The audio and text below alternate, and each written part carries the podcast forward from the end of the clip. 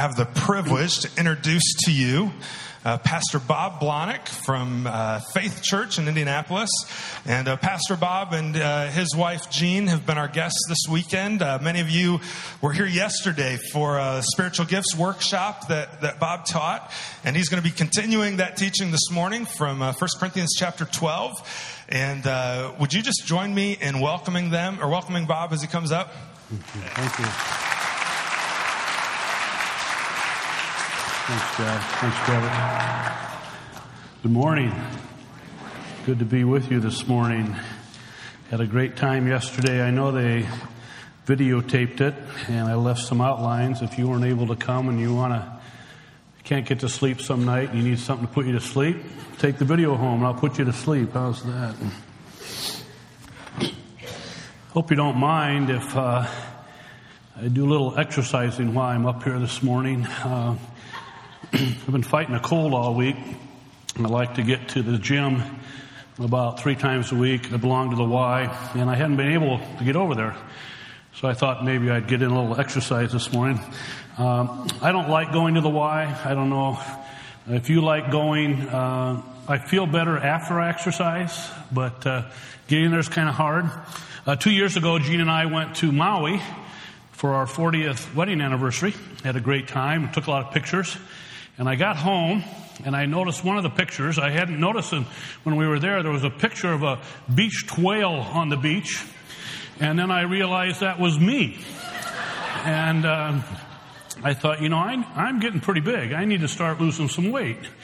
And so I got back in the gym, started lifting weights again. I'm down about 10 pounds. I got some more to go, but exercise is important. Uh, I don't know, but I've noticed that the older I get, the harder it is, right? Those of you my age, amen. That metabolism slows down. You put in as much work, you don't lose as much. But uh, now that I'm 64, uh, will you still love me when I'm 64?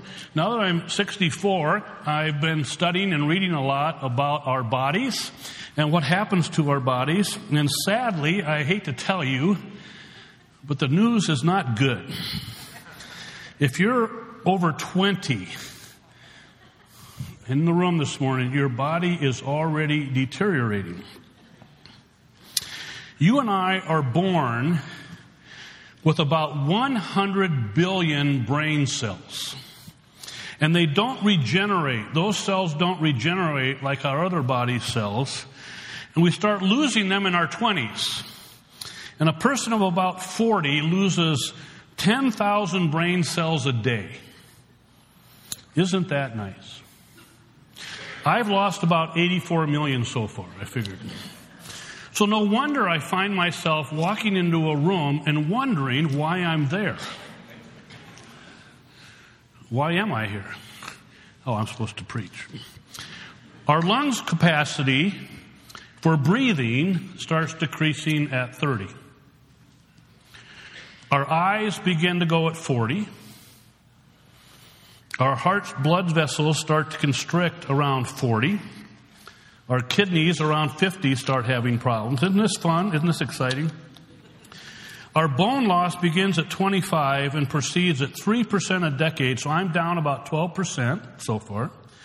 Our muscles lose 1 to 2% of their strength starting at age 25. I'm down 57%.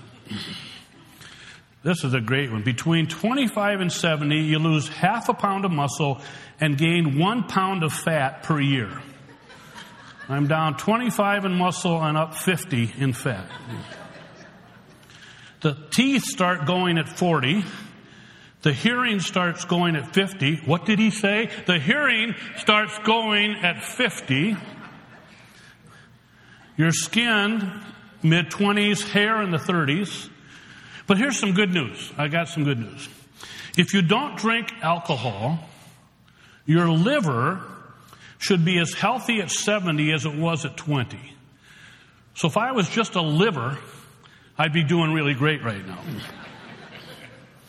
I have, I've had to face the fact that my body is getting older, it's deteriorating, and I need to be doing more work to keep it in shape. That's why I go to the Y and abuse my body, and I see all these young guys They're, you know, showing off all their muscles, and I kind of look at them and laugh and say, well, just wait. Just wait till you get in your 40s, 50s, and 60s and see what happens to you. Well, why, why all this talk about bodybuilding?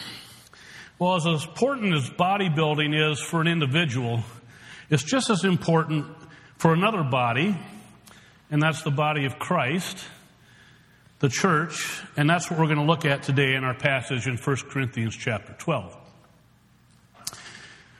The church in Corinth that Paul is writing to is having some trouble. Corinth was a dark, dark place. I like to say, really, in America today, we're living in Corinth. The way it's turning darker and darker every day. They were in a tough place, but they were having some very sinful behaviors in their church that they weren't dealing with. And some of those divisions and problems they were having in the church were causing divisions among themselves. They, they were arguing among themselves, they were fighting among themselves, and so Paul has to write to remind them that they are one. They are one body and they need to be unified. So if you have your Bibles there, I'm going to read verses 12 to 27 of 1 Corinthians 12. Follow along. For just as the body is one and has many members, and all the members of the body, though many, are one body, so it is with Christ. For in one spirit we were all baptized into one body, Jews or Greeks, slaves or free, and all were made to drink of one spirit. For the body does not consist of one member, but of many. If the foot should say, Because I am not a hand, I do not belong to the body, that would not make it any less a part of the body. And if the ear should say, Because I am not an eye, I do not belong to the body, that would not make it any less a part of the body. If the whole body were an eye, where would be the sense of hearing? If the whole body were an ear, where would be the sense of smell? But as it is, God arranged the members of the body, each one of them as He chose. If all were a single member, where would the body be? And if, as it is, there are many parts, yet one body.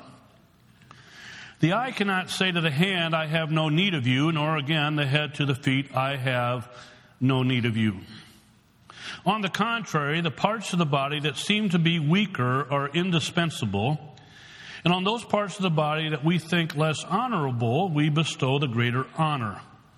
And our unpresentable parts are treated with greater modesty which our more presentable parts do not require. But God has so composed the body, giving greater honor to the part that lacked it, that there may be no division in the body, but that the members may have the same care for one another. if one member suffers, all suffer together. If one member is honored, all rejoice together. Now you are the body of Christ and individually members of it. Father, as we study your word today, may I get out of the way. May we see these words of Paul come alive in a new and fresh way. I pray for Wawasee Community Bible Church as they stand as the body of Christ here in this community, that you would remind them today of the tremendous calling on them as a body and as individuals to represent Christ in their area of Corinth. So lead us now. May your Spirit guide us. May we be attentive to your word. May all the glory come to you, we pray in Christ's name and for his sake. Amen. It's not too hard when you study this passage to figure out the main idea that Paul is talking about. He uses the word body in the Greek 18 times in 14 verses. So he obviously is concentrating on this concept of the body. You know, in our society today, I hear a lot of people talk about how they're going through an identity crisis. They don't know who they are, they don't know where they're going. A lot of young people are trying to find jobs or trying to find careers and are having identity crises. Well, in some ways, the church in America today is also experiencing an identity crisis as we try to figure out what is our role now in this fast changing culture around us where things are changing so fast and a lot of people aren't even thinking about church this Sunday. How are we to be the church? What's our identity in this society as we see Christians in the church attacked more and more in the news and other places? What's our role? What are we supposed to be doing? Well, ask people today. If you go out and ask people to tell you what the church is, you get some wrong answers. One is, well, it's a building. I would imagine that if people come to you and ask you where you go to church, where your church is, you say it's here at this location on North 1300. You refer to this building as the church.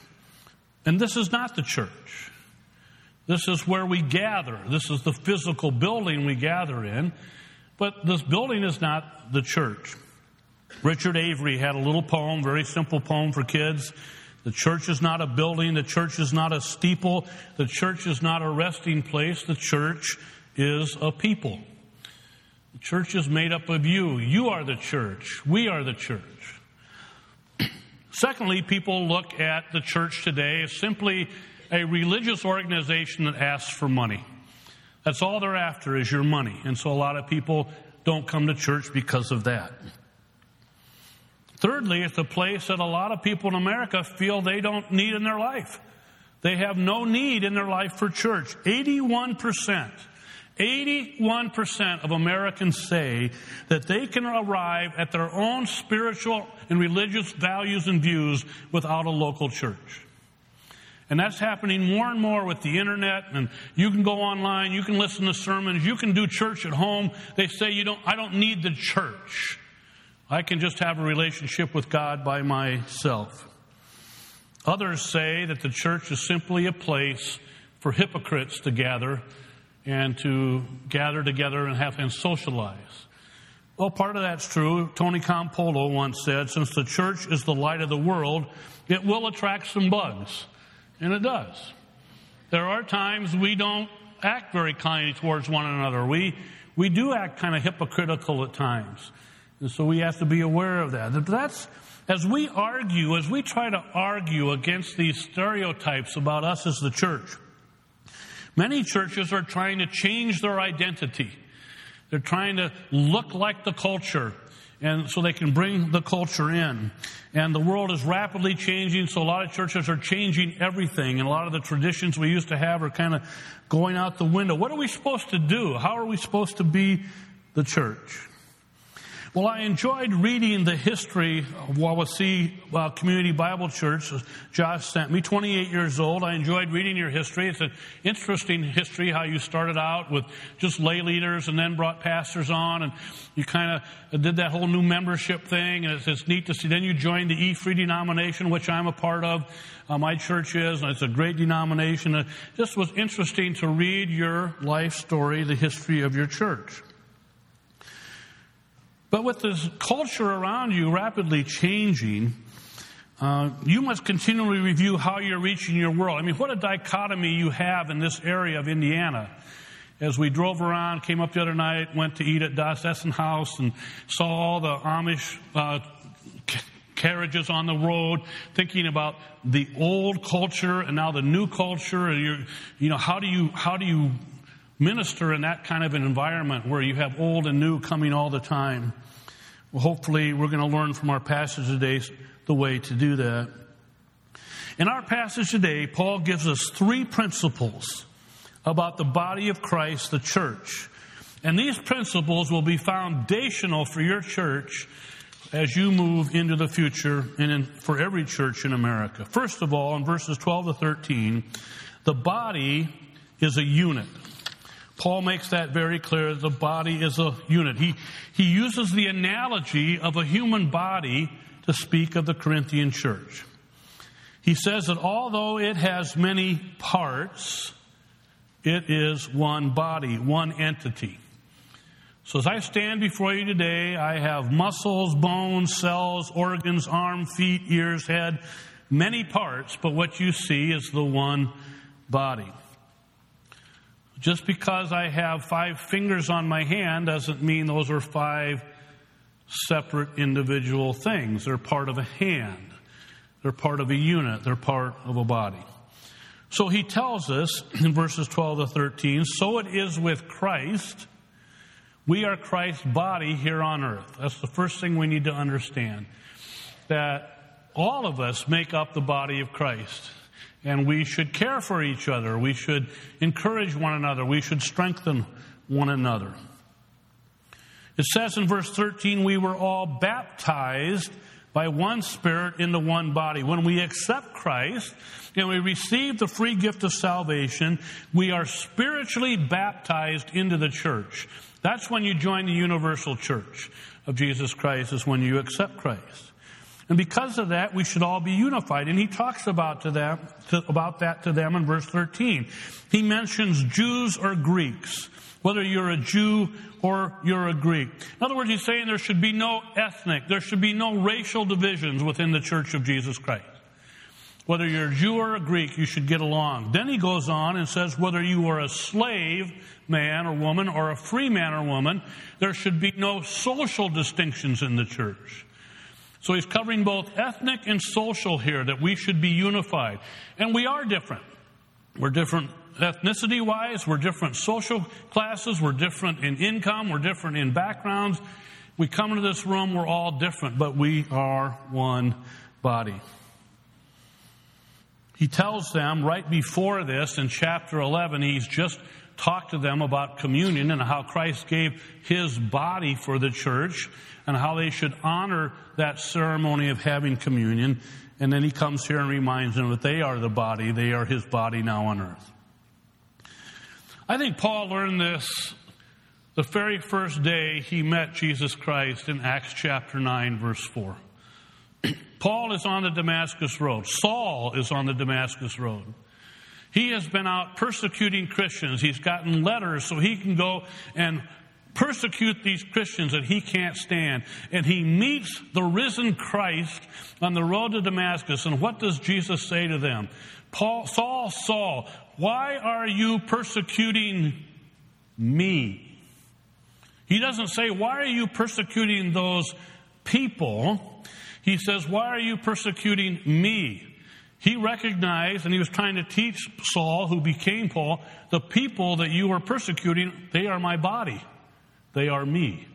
When you attack a Christian, you are attacking me. We sit here in these comfortable seats this morning. We're from different backgrounds, we're different ages, uh, different ethnicities, different professions, different families, but we have one body, one Savior, one Holy Spirit, one church. We are one. So he starts out by reminding us that the body is a unit. But then in verses 14 to 20, he gives us our second point that the body is many parts. It's one unit, but it's also many parts. He says it's not made up of one part, but many. When you look at me, you see my body. What you don't see is the literally billions of cells that are making up our human bodies. Right now, we are at the location of Wawasee Community Bible Church, but this is not the church. The church is here this morning because you're here this morning. The church is gathered this morning. So we come together, and this is the body. This is the body of your church. Some are missing today, but this is the body of your church that is gathered. But gathered, but the rest of the week you're scattered. You come together for this time in the, and some other times throughout the week, but then we scatter the rest of the week, and we are now still the body of Christ. You are the body of Wawasee Bible Church out in the community, the many different parts making up the body of Christ. In verses 15 to 16, there are some themes here. It sounds to me like he's dealing with some people who had maybe some low self images or inferiority. They didn't feel like they had a very important role in the church. They, they didn't have a public place in the church. Maybe they didn't feel uh, very good about who they were, but he tells them in verses 15 and 16 if the foot should say, Because I am not a hand, I do not belong to the body, that would not make it any less a part of the body. And if the ear should say, Because I am not an eye, I do not belong to the body, that would not make it any less a part of the body. Is the foot not a part of the body because it's not a hand? No. Is the ear not a part of the body because it's not an eye? No. Some of the Corinthians must have been feeling inferior in their roles within the church. Maybe you feel that way sometimes. Maybe you feel like, well, I'm not a very important person in this body. Well, you are. Everyone is important. I love the use of comedy in verse 17. It's kind of subtle, but Paul says if the whole body were an eye, where would be the sense of hearing? If the whole body were an ear, where would be the sense of liver? Like I said earlier, if I was just a liver, I'd be doing okay, okay? But if I was just a nose, and we Blahniks are known for having pretty big noses, if I was just a nose standing up here, that would look funny. But that's all I was. And, and he's, he's, he's using some comment. No, we can't just have a nose. We've got to have an ear. We've got to have hands. We've got to have feet. We've got to have every part of the body. And then in verses 18 to 20, Paul now reminds them that they are serving a sovereign God. They're not there by accident. You're not here by accident. You are not in this church simply because you chose to come here someday. God brought you here. God has you here. It's His sovereign act. Verse 18. But as it is, God arranged the members in the body, each one of them, as He chose. If all were a single member, where would the body be as it is? There are many parts, yet one body. You are part of this congregation because that's God's will for your life. In the Garden of Eden, God took some dust, He formed Adam's body, and He blew air into it. In the church, God took us, you and me, He arranged the parts in the body, he did it, He does it, and He continues to do it just the way He wants to do it. So just like He made a physical body, He makes the church the body. Wawasee Bible Church was not haphazardly thrown together. You are carefully arranged by a sovereign God to impact this community with the gospel of Jesus Christ. Well, what does this mean? It means that every part is important. Every person is important. Each person is unique, uniquely chosen and placed in the church by God. And instead of sitting around saying, gee, I, that person has a more important job, because this is what the Corinthians were doing. They were fighting. They have a better job, uh, or my job's better than yours. They were bragging. No, we need to figure out what our job is in the church and cooperate with one another and do it the best we can. The body is a unit. The body is many parts. Third, the body is interdependent. It's interdependent. It's dependent on each other.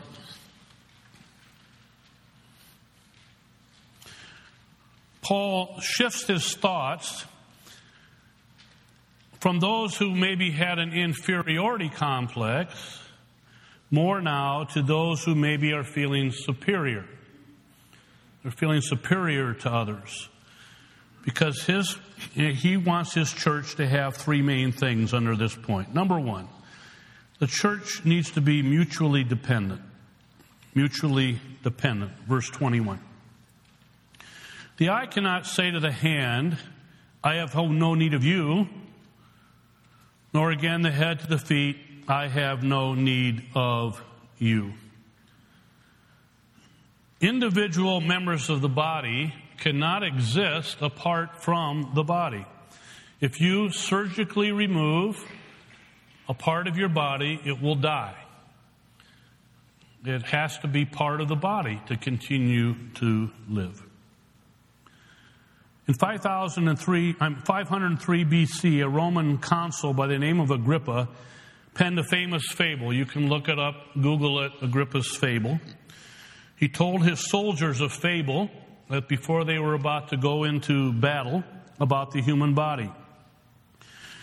The fable is about the, the army, the army guys saying, thinking of themselves as a body, thinking that the stomach wasn't pulling its weight.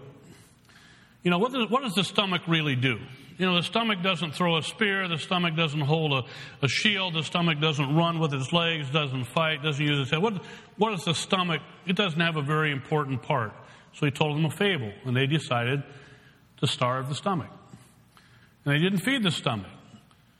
And what happened was the body got weak, and it couldn't operate didn't have its strength. And so when it went into battle, it got beaten. And so he used that fable to show them how they need to care for all parts of the body. They are unified. You're mutually dependent on one another. You've, you've got to depend on each person within the church. The second part under interdependency is mutual harmony. He says that in verses 24 to 25. Which of our most presentable parts do not require, but God has so composed the body, giving greater honor to the part that lacked it, that there be, may be no division in the body, that the members may have the same care for one another. Mutually working together for harmony. Even though some parts of the body are weaker, they all have to work together. Now, we spent two hours, two and a half hours yesterday looking at spiritual gifts, looking at what, how God has gifted each one of us and how each one of us is unique and how we're to learn what our spiritual gifts are and then we're not to neglect those gifts but use them within the church. Now within your church, you have what would be called upfront ministries. You, you have someone that comes to the pulpit and preaches. You have people who lead worship. You have people who read scripture, people who pray. You have teachers more upfront. And we make a, we, we make an error by saying, well, those gifts are more important. Those are the really, really important gifts. You know, my gift isn't that important. Uh, one of the ladies came up to me today and said, You know, I'm, I'm sorry I'm not going to be able to hear your message today. I'm holding babies in the nursery. Well, I go, Praise the Lord. That is a great, great gift to you parents, you moms and dads, who can bring your little ones here and you can come in and sit in a church service and you know someone is lovingly caring for your little child. That's not a real public ministry, but it's someone doing something behind the scenes. It's everyone doing it, bringing harmony. When I look behind the scenes ministries, I think of the prayer warriors. I think of the nursery worker. I think of the student ministry small group leader. I, I think of a caregiver who makes a meal for someone. Uh, I was seeing uh, pictures up here of your place you're building for the orphanages in India. Those who just give, those who behind the scenes are praying for that. No one may ever know that you were part of doing that. Someone who visits the sick, someone who goes and visits someone who's widowed, a faithful giver, a, a worker who repairs the church, someone who's going to show up next week at Habitat and help build that home. Someone who shows up when you, when you show up here in about a month Guess what? The sidewalk's probably going to be shoveled before you get here. Who's going to do that? Somebody's going to do that. That's their ministry. That's their job. Who, when you get up and leave out of here, who goes through and picks up the coffee cups and cleans up the auditorium? Somebody does that. It's a very important job. Who stocks the kitchen? Who makes the coffee on Sunday mornings? Who brings the donuts? Those are all very important roles within the church. The list goes on and on. Why, why is this so important? Well, he, he tells us there in verse 25 that there may be no division in the body.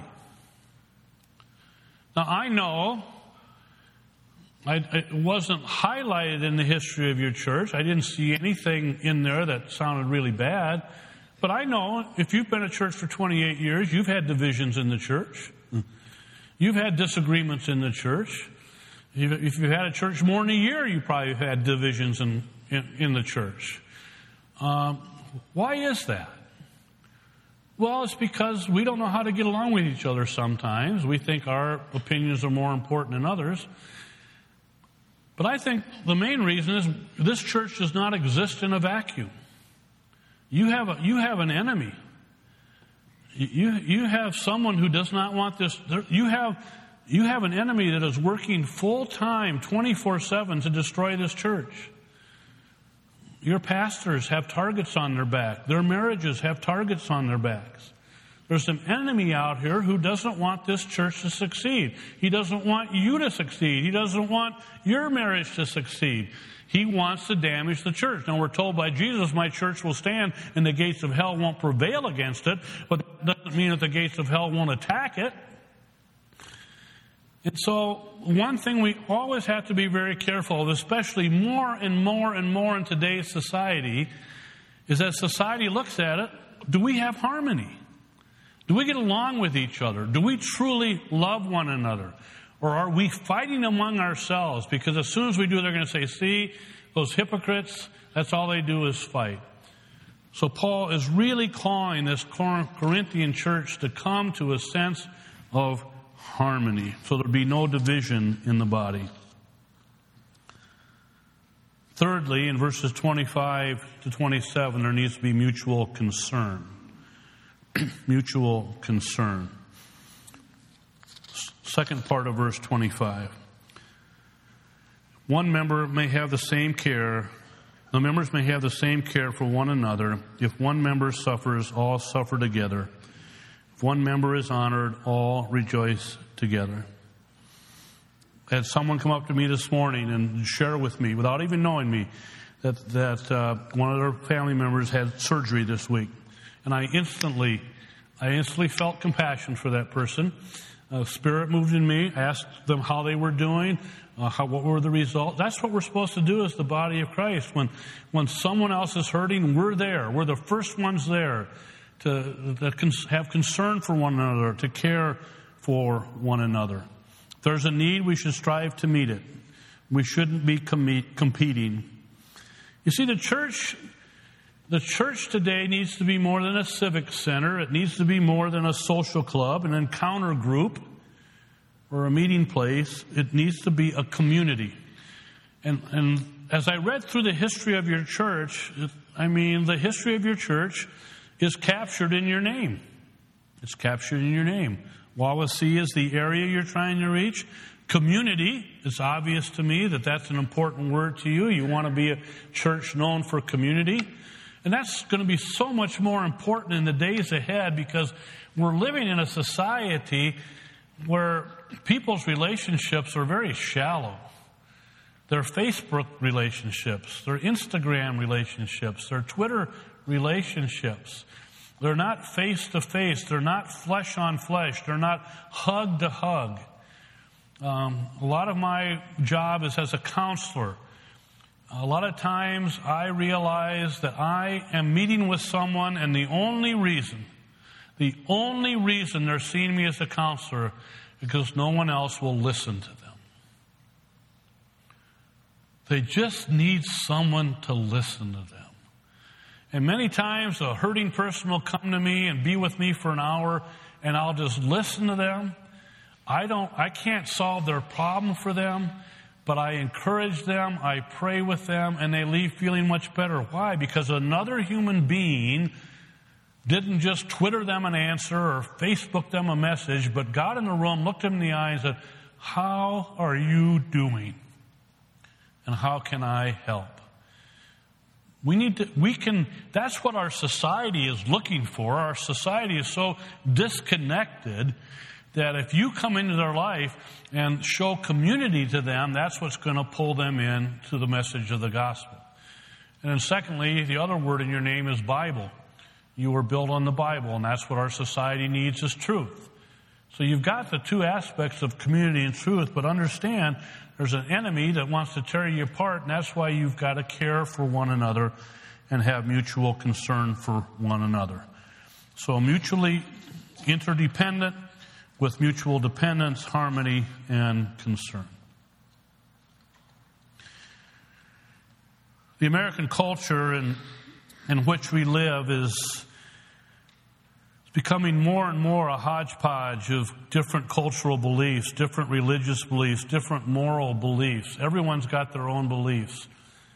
It's a syncretism of beliefs. People, there's no absolutes anymore. Uh, and if you stand for an absolute, they kind of say, well, who are you to tell me the absolute? So people are out there forming their own religions, their own cultures, their only moral standards for living. And there's always one thing that America has been known for, and that's rugged individualism. We're kind of the Western people. Go West, young man. We're the individualists. We, we're kind of arrogant about that in the world. Don't tell us what to do.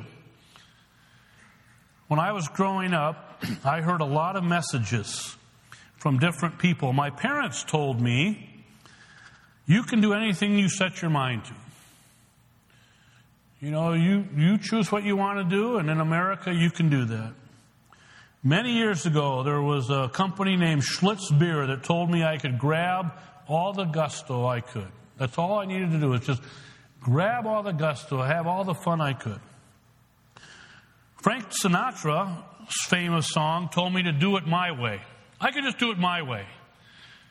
You know, don't worry about anybody else, just do it my way. Nike today tells me just do it. Just do it. Uh, back to the gym I go. I, Harley Davidson, now I'm a Honda Goldwing guy. I've got a Goldwing, but Harley Davidson tells us American by birth, rebel by choice. Boy, there's a statement on America today. Burger King tells me that I can have it my way. And I hate to admit it, but the Survivor TV show that I watch every now and then, I should admit that, their motto is outwit, outplay, and outlast. If you ever watch that show, it's a great I'm not recommending it for what they wear and the bad things that go on it, but the, the sociological part of it, that you put a group of people together that can't get along and don't know how to form community and fight among each other, is a good statement about our society today and the church today. We live in a culture where most people's top three priorities in life are me, myself, and I. But at the same time, we're living in an increasingly lonely society. Many people are existing as virtual lone rangers, where their only in depth contact is through what I've already mentioned Facebook, Twitter, Instagram, surface relationships, but not someone that gives you a hug when you're hurting. In the midst of such a virtually cold Lone Ranger world, the Church of Jesus Christ offers an alternative. It offers a community of people who belong to one another, who are one body, many parts, but one body, who have mutual care for each other and mutual harmony. When God created Adam in the Garden of Eden, he said it was not good for him to be alone. And therefore, he created Eve and he created the first human institution, the family as Adam and Eve's family grew and as society grew, he created the next human institution, society. But then, 50 days after Christ's crucifixion, God created the most important human institution on the face of the earth on the day of Pentecost, when as the disciples were gathered in the upper room and the Holy Spirit came upon them, the church of Jesus Christ was born. So the institution of the church took its first breath. I want you to look back at verse 25. I skipped over verse 25. There's a very small word in that verse that I skipped over, but it's one of the most important words for all of us as members of the body of Christ to understand. In verse 25, it says, may, You may have the same care for one another. That little word, we use two words to say it, but one another in the Greek is the word allelon. Paul uses that word over 30 times in his letters. He tells us to love one another, accept one another, serve one another, submit to one another, admonish one another, encourage one another, carry one another's burdens, and bear with one another. It's a very important word to Paul. I believe that little word encapsulates what the body of Christ needs to be. We shouldn't be a bunch of Lone Ranger Americans, but rather a group of people who are one another to each other and that little word serves as my big idea today. I put it this way As members of the body of Christ, we need to be allelon, not all alone. Our society tends to be all alone. Live for yourself. Grab all the gusto you can. Have it your way. Live alone. No, it's allelon. All alone is what Paul is saying to the church today.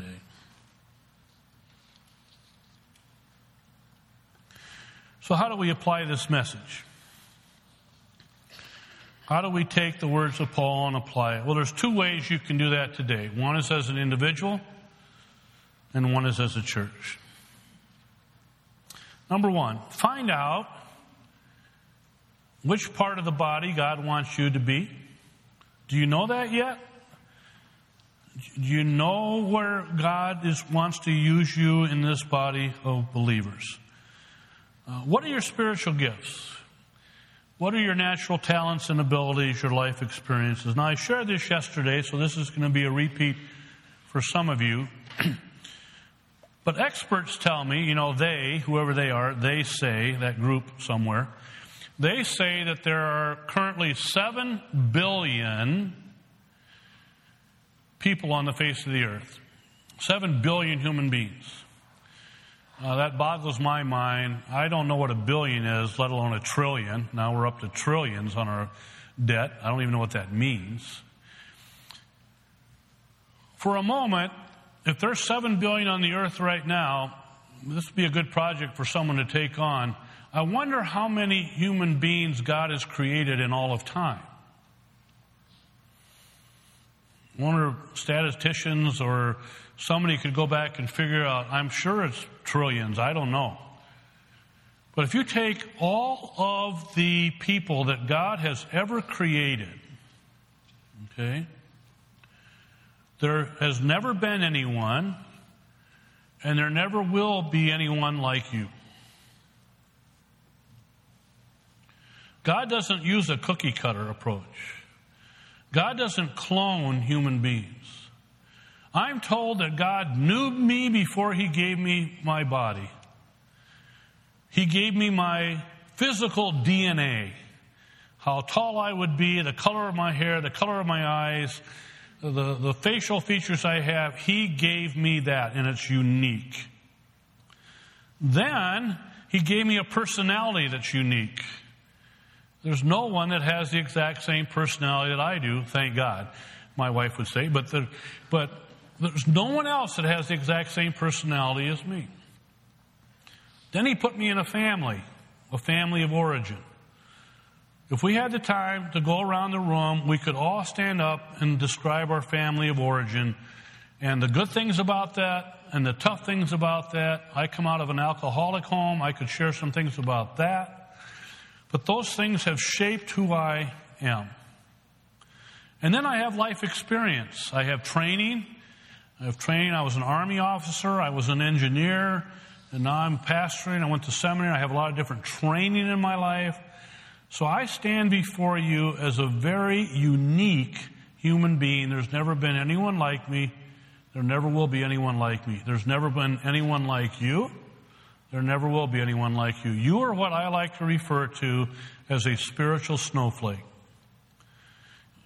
Snowflakes are coming. They were already here. We saw them driving up the other day. Snowflakes are coming, and they tell me that no two snowflakes are ever alike. There's no one like you.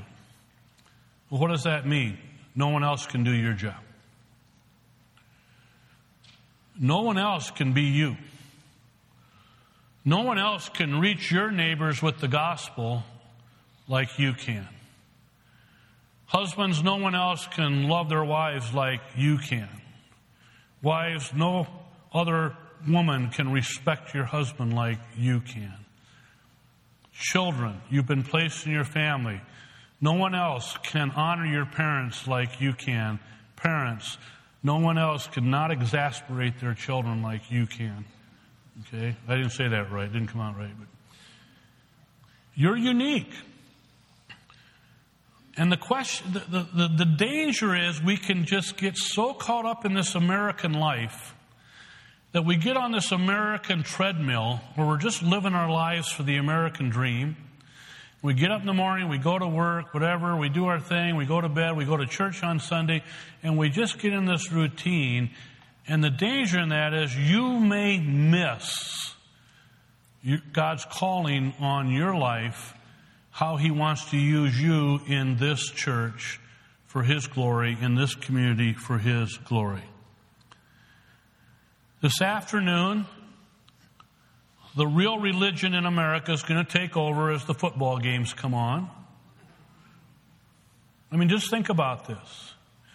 If there are aliens, and if they ever came here and they saw our stadiums, what would they think? That's where they worship. They're the largest buildings in the world that we worship football in America. 22 guys on the field, battling it out, 50,000 people in the stands criticizing them on how they're playing. And you've heard that illustration before, but sometimes that's a lot like what church is. We sit back and we criticize what others are doing. Well, I don't like the way they did that. I don't like the way the pastor did that. You know, that elder, I didn't like the way, you know, we, we tend to, you know, have our shots at others. But the question is, what are we doing? What am I doing as a part of the body of Christ to make the body healthy? And, and how can I get in the game instead of sitting on the sidelines and watching? How can I get in the game? So, hey, if you're coming every Sunday morning and that's your role, great. But maybe you could do something else. Maybe you could jump in and help with the ministry. Find out what your gifts are. If you don't know what your spiritual gifts are, come see Pastor Josh. He's got all my material. He can give it to you. You can take some online uh, surveys to find out, maybe find out what your spiritual giftedness is and how you can be used in the church. And I guarantee you, if you walk in the door of his office and say, I'd like to know what my gifts are and where I can work in the church, he's going to cancel everything he's doing and talk to you because I know they're always looking for more people to get involved. If you're an eye, be the best eye you can be. If you're an ear, be the best ear you can be. If you're a hand, a foot, a mouth, if you're a gallbladder, be the best gallbladder you could be. So that's the first thing you can do. Second thing is you can pray for your church. Think of your church as an entire body, not just you individually, but your entire body. Pray for your church. Have mutual concern for each other. Strive for harmony. It's time for us as Christians to quit fighting among ourselves and stand united against the forces of darkness in the world that are trying to pull the church apart. Pray for your leaders. I remember when I was a layman in Cedar Rapids, Iowa, where I had my company, my business, my construction business, I was an elder in the church. Seemed like my pastor was a little bit down lately. I knew him pretty well. I took him out to lunch. I said, Jim, how are you doing? Jim started to cry. I didn't know what to do. This was my pastor. I knew he had a red telephone on his desk that went right to God. My pastor wasn't supposed to have any trouble. I had him so far up on a pedestal, he and his marriage and his family, they were supposed to be perfect because someone had to be living the perfect Christian life, and I expected the pastor to be the one doing it. On that day, I recognized my pastor was just like me. He was a man who struggled in his marriage at times, struggled in his own sin life at times, struggled raising his kids, struggled financially. He was just like me. He had just been called to a profession of preaching God's word. Then I became a pastor. and I jumped into the fishbowl of living as a pastor's family in a church. We get the privilege as pastors to come up and stand at this pulpit and preach the Word of God. It's a tremendous responsibility. But we are no more called to this role than you are called to your role. We are simply called to preach the Word of God. We've been trained to do that, and we do that. But if I go to your workplace, if I meet the, your, your friends at school, if I, if I go into your neighborhood and you introduce me as a pastor, The walls go up. There's no way I'm going to reach them, but you can reach them because God has strategically placed you there. So, one of the things I encourage you to do is pray for your pastoral staff, pray for your leaders, pray for your elders, pray for your deacons, that God would give them tremendous wisdom as they lead your church. We need to do this together, allelon, one another, not all alone. One body, many parts, mutually interdependent, with mutual dependence, harmony, and concern. Allelon, not all alone. I want to ask the pastoral staff and the elders and deacons if you could come forward, please. I'd like to pray for your leaders this morning. If the leaders would just come up here on stage with me, please.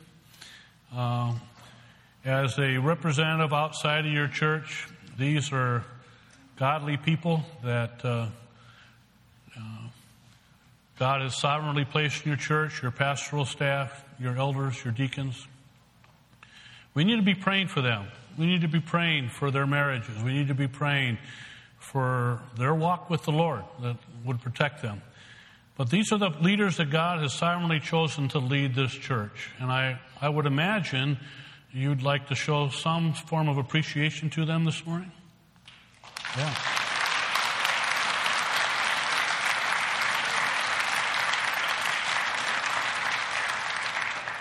In closing, I want to pray for your church and I want to pray for your leaders. Would you join me as I do that? Father, what a tremendous privilege it is for Jeannie and I to be here this weekend. We've met some wonderful, wonderful people yesterday and this morning, and uh, I've heard a lot of good things about this church from our district superintendent, Chuck, about this church over in Wawasee that's got a young pastor who's doing their best to uh, to make this church all it can be in this community to share the gospel. I've gotten to know the heart of this pastor. I know he has a tremendous love for you, Lord Jesus, and and for the for the lost in this area and for these people that you've given to him. Bless him and his wife and his family as he leads. I pray for your youth pastor. I pray for his family. I pray as he leads these young students. It's got to be a tough job being a student ministry pastor in today's world. I pray he'd be an encouragement for them. I pray for your for their children's and family pastor that you would bless him and his family and use him. Thanks for the staff that you've given to this church, Lord. May this church come around them, protect them, pray for them, encourage them, help them grow in their own faith, follow them when they need to be followed. I pray for the leaders that stand on the, the dais this morning, whether they're elder or deacon, whatever role that they have. I thank you for their willingness. I know what it's like. I know what it's like to be a layman, to be an elder at a church, to have a family, to have a profession. You feel squeezed all the time. I pray for their time management. I thank you for the time that they dedicate to this church. I thank you for the gifts that they bring to this church. May you protect them, protect their marriages, protect their families. Lord, I pray for this church. I pray a blessing on this church as it represents Jesus Christ and the evangelical free denomination in this area of our, of our state. May you help them grow spiritually. May you help them grow numerically. May they have mutual concern for one another, mutual dependence, mutual harmony. Keep the evil one away. But continue to build this church to be a strong place for the gospel to go out. Lord, thanks for your church. What a privilege it is to be part of it.